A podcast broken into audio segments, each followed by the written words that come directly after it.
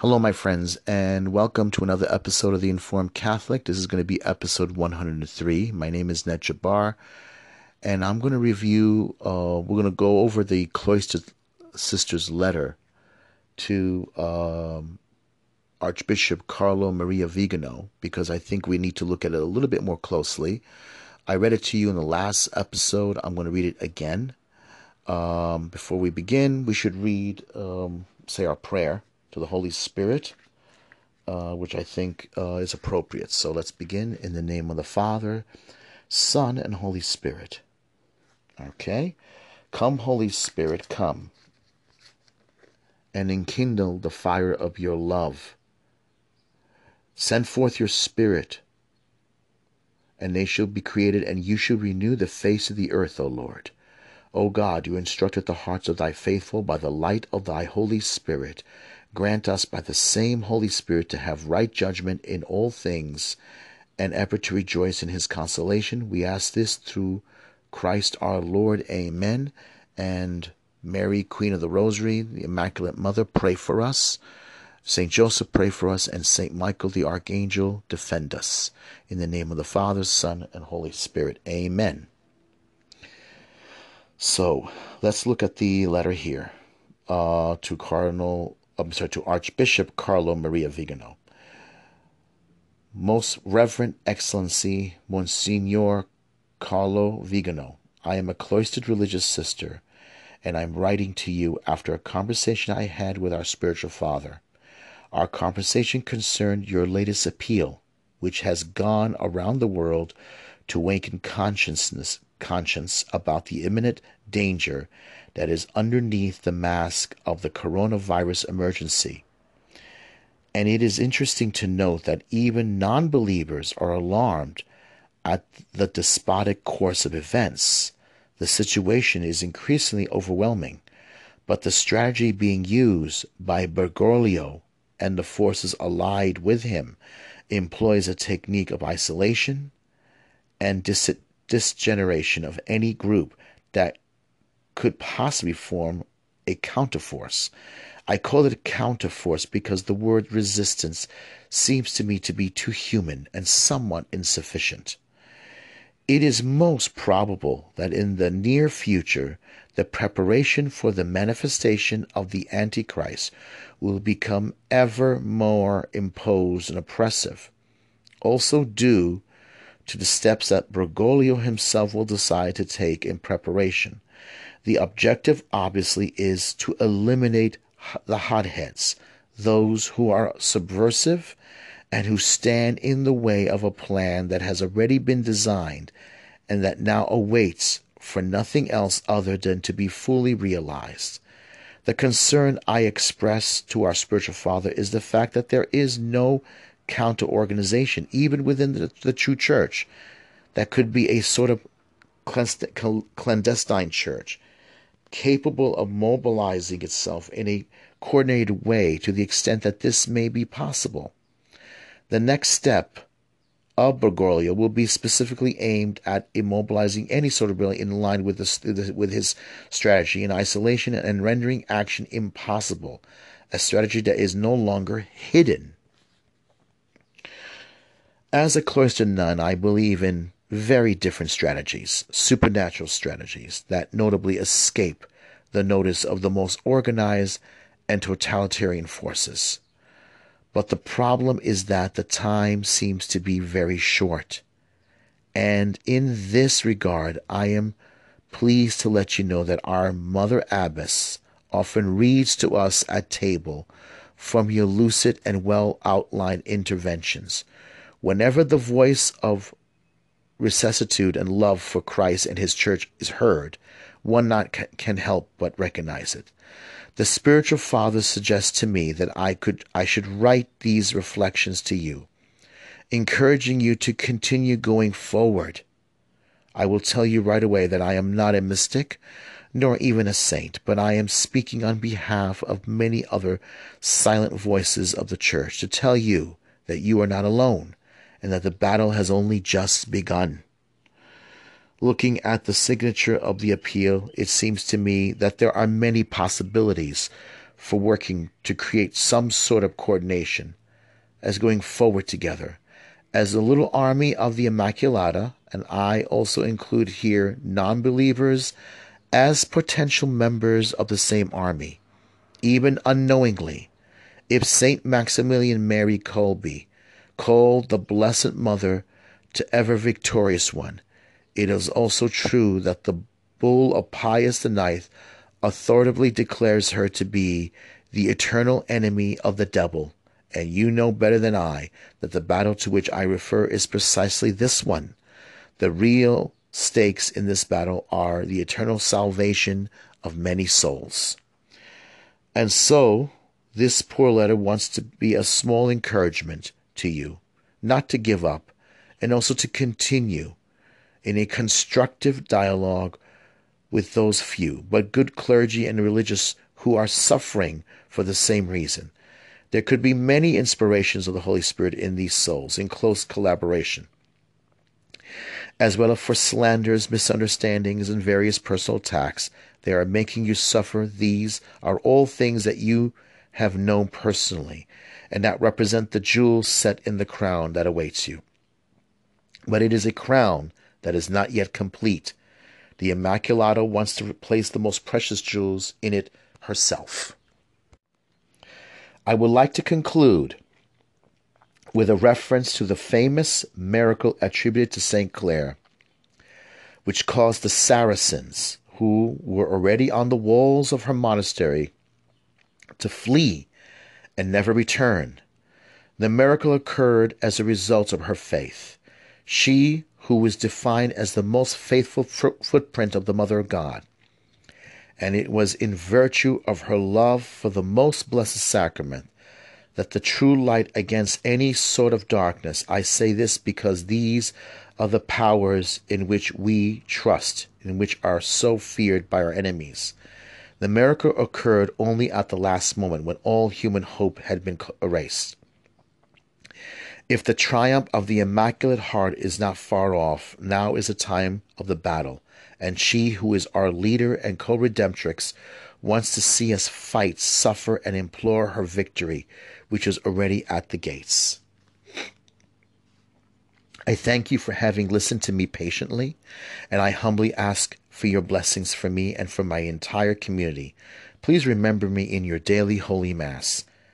In Corde Matris letter signed by a cloistered religious sister, 29th of May 2020, St. Vigilus, Bishop and Martyr. And now, here's his response to her Dear sister, thank you very much for your letter, which I read attentively.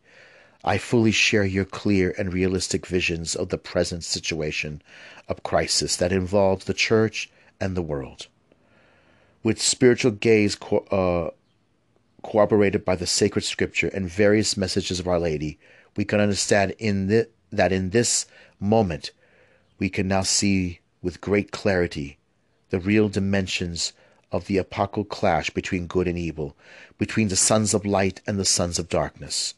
What leaves one truly scandalized is seeing how the top levels of the hierarchy are openly placing themselves at the service of the prince of this world, adopting the demands made by the United Nations for the globalist agenda, Masonic Brotherhood, Malthusian ego, ego, ego, egoism, sorry, immigrationism. What is being created is a single world religion without dogma or morals, according to the wishes of the Freemasonry.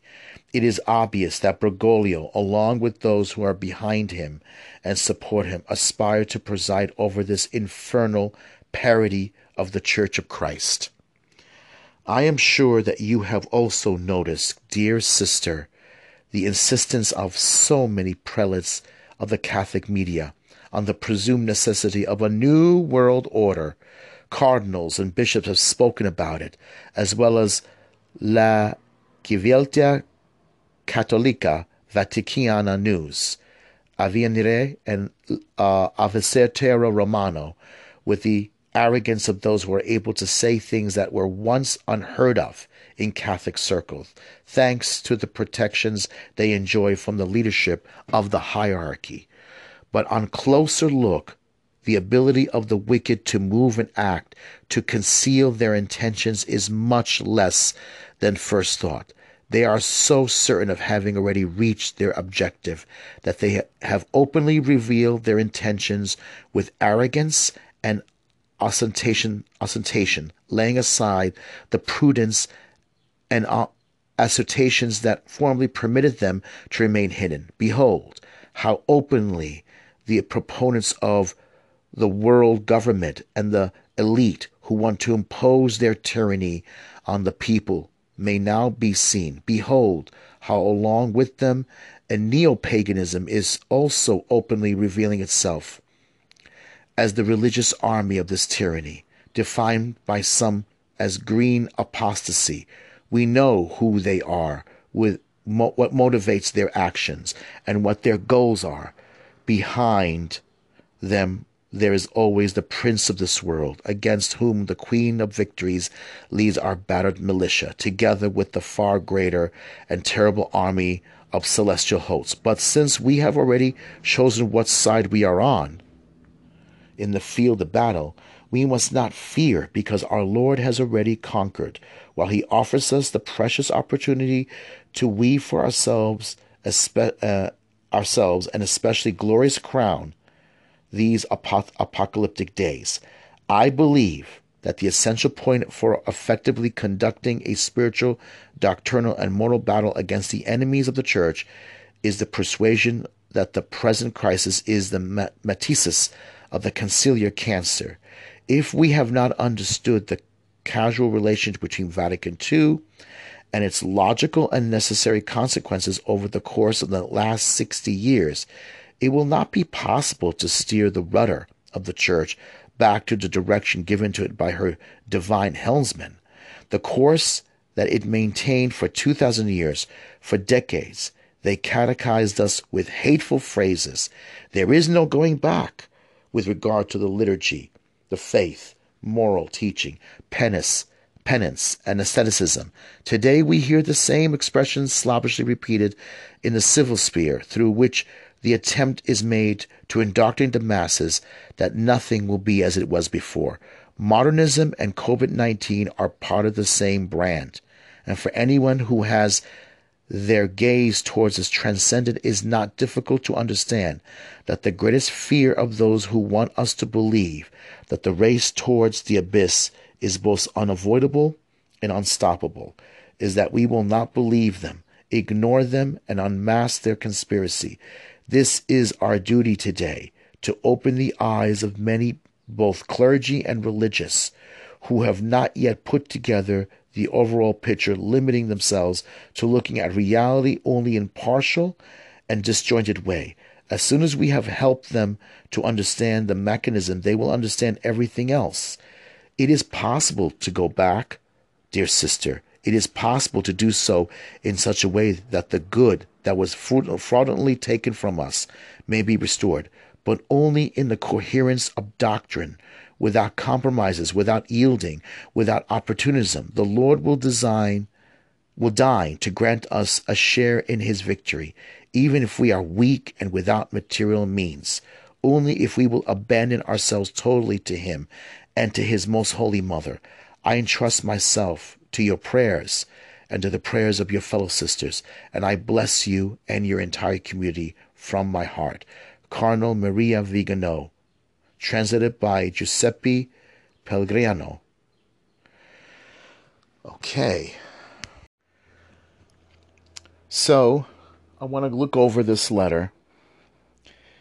And she obviously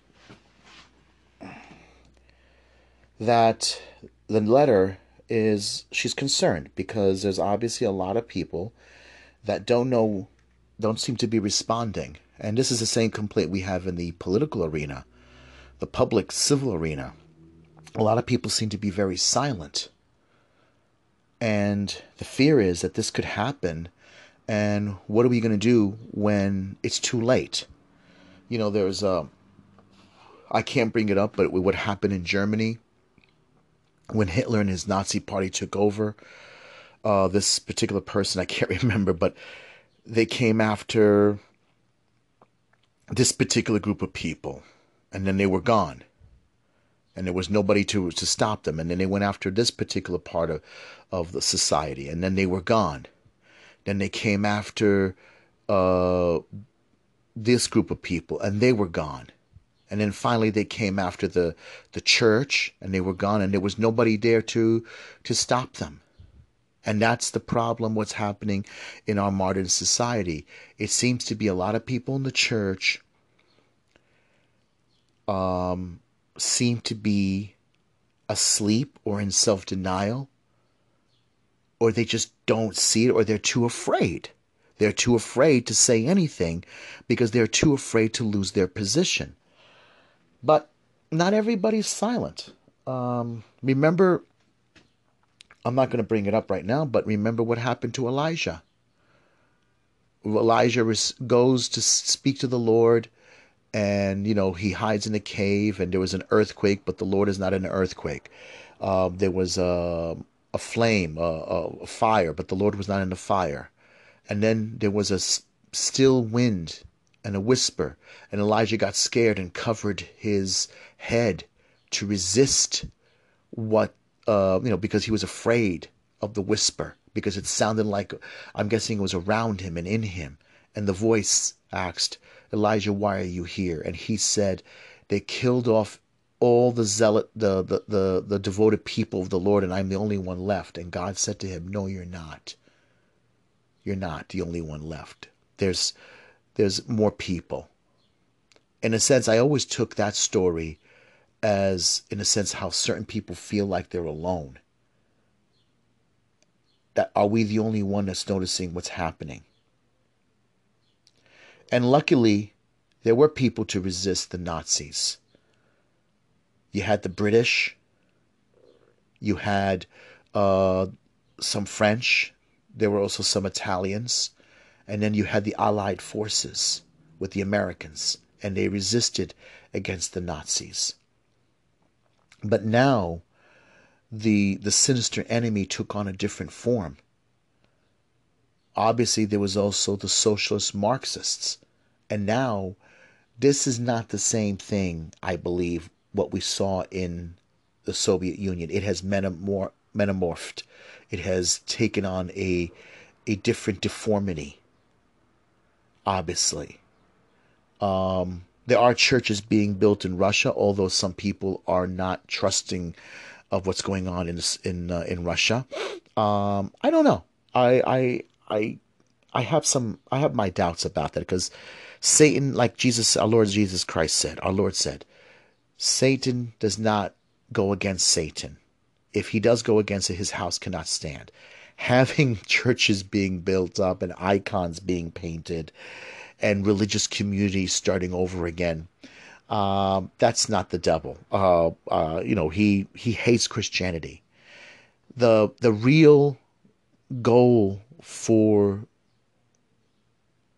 for for Satan is the West, the Western world, which with its opulence, its um, its materialism, its um, uh, obsession with the flesh, its uh, obsession with heresy, with constantly playing with heresy.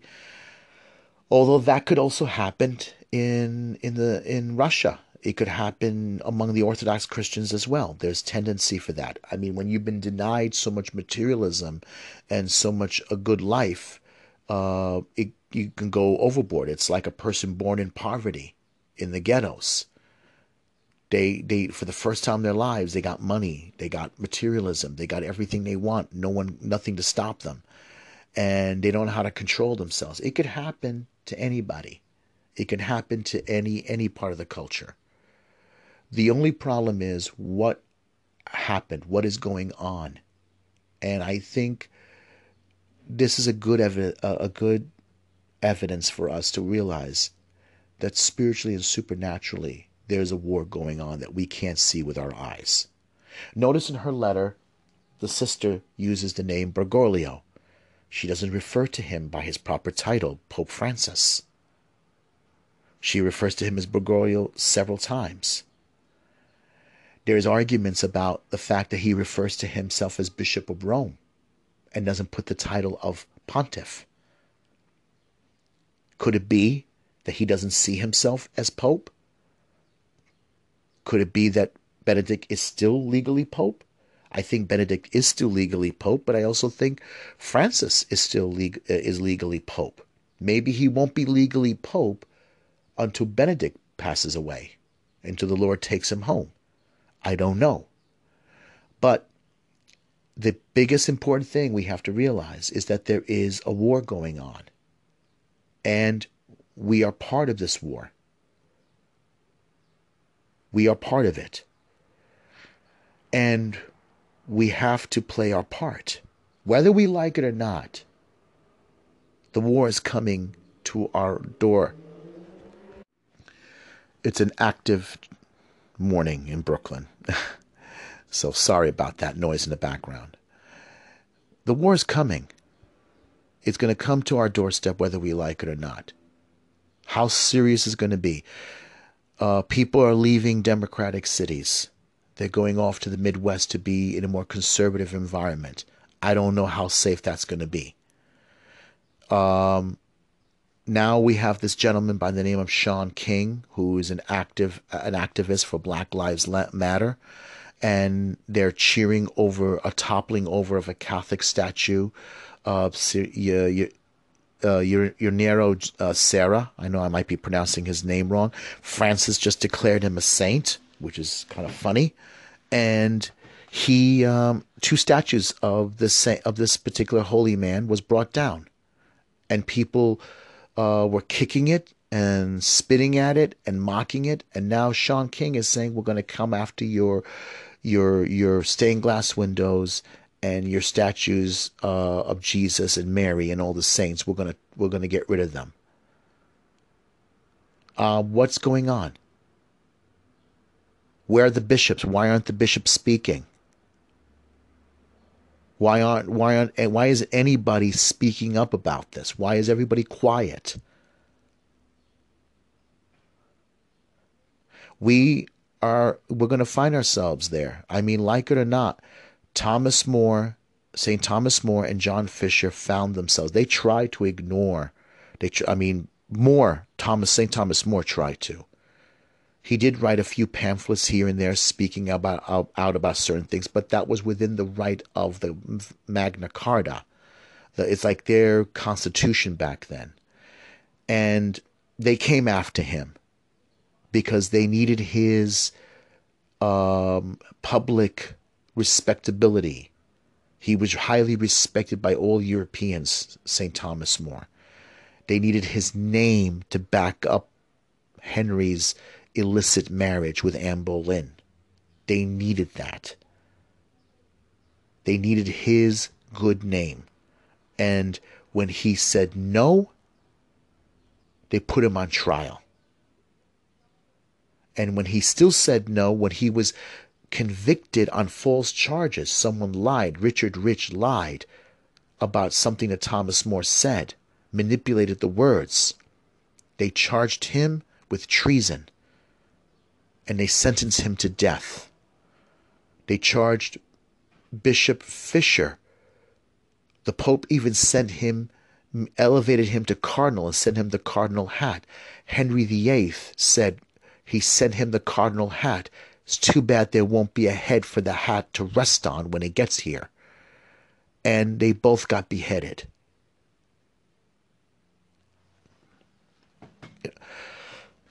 St. Joan of Arc it wasn't the Catholic Church who killed her. It was wolves in sheep's clothing, bishops on the side of the British. They put her on trial. They put her on trial and then they condemned her. The same thing, you know, they condemned her, they burned her at the stake. What's happening here is nothing new. Notice this part here. In the most probable that in the near future the preparation for the manifestation of the Antichrist will become ever more imposed and oppressive, also due to the steps that Bergoglio himself will decide to take in preparation. The objective, obviously, is to eliminate the hotheads, those who are subversive and who stand in the way of a plan that has already been designed and that now waits for nothing else other than to be fully realized. The concern I expressed to our spiritual father is the fact that there is no counter organization even within the true church that could be a sort of clandestine church capable of mobilizing itself in a coordinated way to the extent that this may be possible. The next steps of Bergoglio will be specifically aimed at immobilizing any sort of rebellion in line with his strategy of isolation and rendering action impossible, a strategy that is no longer hidden. wow. Um, but there are there are a few. The problem is is that uh, I mean I I'm I don't I mean my podcast is is a small one. I don't have that many people that listen to it. Um, they may even shut it down. I don't know. Uh, there is a lot of difficulty. There's there's a lot of movement to shut down people on social media, on YouTube. There's a lot of limitations, but we're not really alone. I mean, God lets one door close, He opens up another. And if people don't want to listen to something, if people find something offensive, they're going to shut it down. That's what that's the new thing now is the silence culture. Any voice that speaks up, they silence it. But I'm I'm hopeful. I'm hopeful because God doesn't God always fight has a way of fighting. He has a way of of opening doors, of making things possible. I think the problem is is that we need more people to pray. Prayer is the most important weapon we need right now without prayer, there is like like uh, Dr. Taylor Marshall says, you're not on the team. You got to pray. You got to pray the rosary, and we have to read the scriptures. We also have to study our faith. We'll see what happens. I mean, only time will tell. But I do believe that, uh, you know, God, you know, like like He said to Elijah, there are people, there are holy people left. He found himself with that widow and she wasn't even, quoting the nun, she was an unbeliever. And God worked miracles in her life. There were a small brotherhood of prophets. There are people in there are people in the world that do believe, and God protects those who love Him. And this is something we have to remember. There are faithful, even within the conciliar church, there is there are believers. Okay, we have to stop this saying that people who go to the Novus Ordo Mass are not Catholic. That's wrong. Just because, you know, they go there doesn't mean they're not faithful. They do see there are problems going on in the church. If I myself and my friend Henry, who attend uh, the Novus Ordo Mass, can see these problems, then there are more people like us. It's just that they don't have the the time, the culture that we live in. We have to pay our bills. We got to work. We got to um, you know uh, attend to life's everyday needs. I have a I have a mom I take care of. But we have to pray. The only problem is is that we have also the our modern culture makes it impossible to have time to commune with God. It makes it very difficult. And we also i am also surrounded by people in my job that also are very very hostile towards the christian faith. Some even can't stand being around me because i talk about it. I talk about the faith. They don't like it these are people who are already been uh, who already been absorbed into the culture and i and i have to honestly say at this point i'm pretty much giving up with them so we have a serious problem going on. Our culture has made it impossible to live a Christian life, has made it impossible to talk about it, and has made also a culture that's hostile towards Christianity. Now, this part of the letter, I'm happy that at least she said this. As a cloistered nun, I believe in a very different strategy, supernatural strategies that notably escape the notice of the most organized and totalitarian forces But the problem is that that time seems to me very short, and in this regard, I am pleased to let you know that our Mother Abbess often reads to us at table from your lucid and well outlined inter- interventions. Whenever the voice of resuscitude and love for Christ and His church is heard, one could not help but recognize it. The spiritual father suggests to me that I should write these reflections to you. Now, I'm glad because we have to, the supernatural means prayer. Appeal to heaven, storm the gates of heaven. Really throw yourself into that uh, uh, this prayer. We're not alone. Also, we have to remember our evangelical brothers and sisters. Um, maybe maybe is a reason why they exist that God uh, put them as an army on the side. I mean, we you know God foresees and foreknows everything, and they see the problems going on. They even see, they're even starting to recognize. Many of them are starting to show uh, recognize and see that a lot of Roman Catholics are Christian, and they see the problems within the church. I mean, seriously, if you can believe in Jesus Christ and with all the evil going on within the church, with all the problems going on, and you could still be a, a true believer in Jesus Christ and a true uh, lover of Christ and his and, and his word. And the fact that all this evil wickedness exists, then you got to recognize it's a true church. And that fact that it still survived after 2,000 years. That it can have saints and sinners in it. Can't, you can't ignore that. And she goes on to um, to talk about uh, Maximilian Kolbe uh, of the Order of the Immaculata, uh, that's uh, with the with the miraculous medal, that were the personal army of Mary, um, and the fact that yes, these things have been foreseen. A lot of these things have been foreseen, and she also mentions here she um, the triumph of the Immaculate Heart of Mary and she uses a title here which some are bothered by. Mm, Francis Bergoglio himself was bothered by this title, co-redemptrix, that she's co-redeemer, that she works to redeem the word with her the world with her son. Some Catholics don't like this title, but think about it. She has been there. What what did Simeon say to Our Lady? A sword shall pierce your heart, that the thoughts of many hearts will be revealed and then also what happened at the wedding at Cana.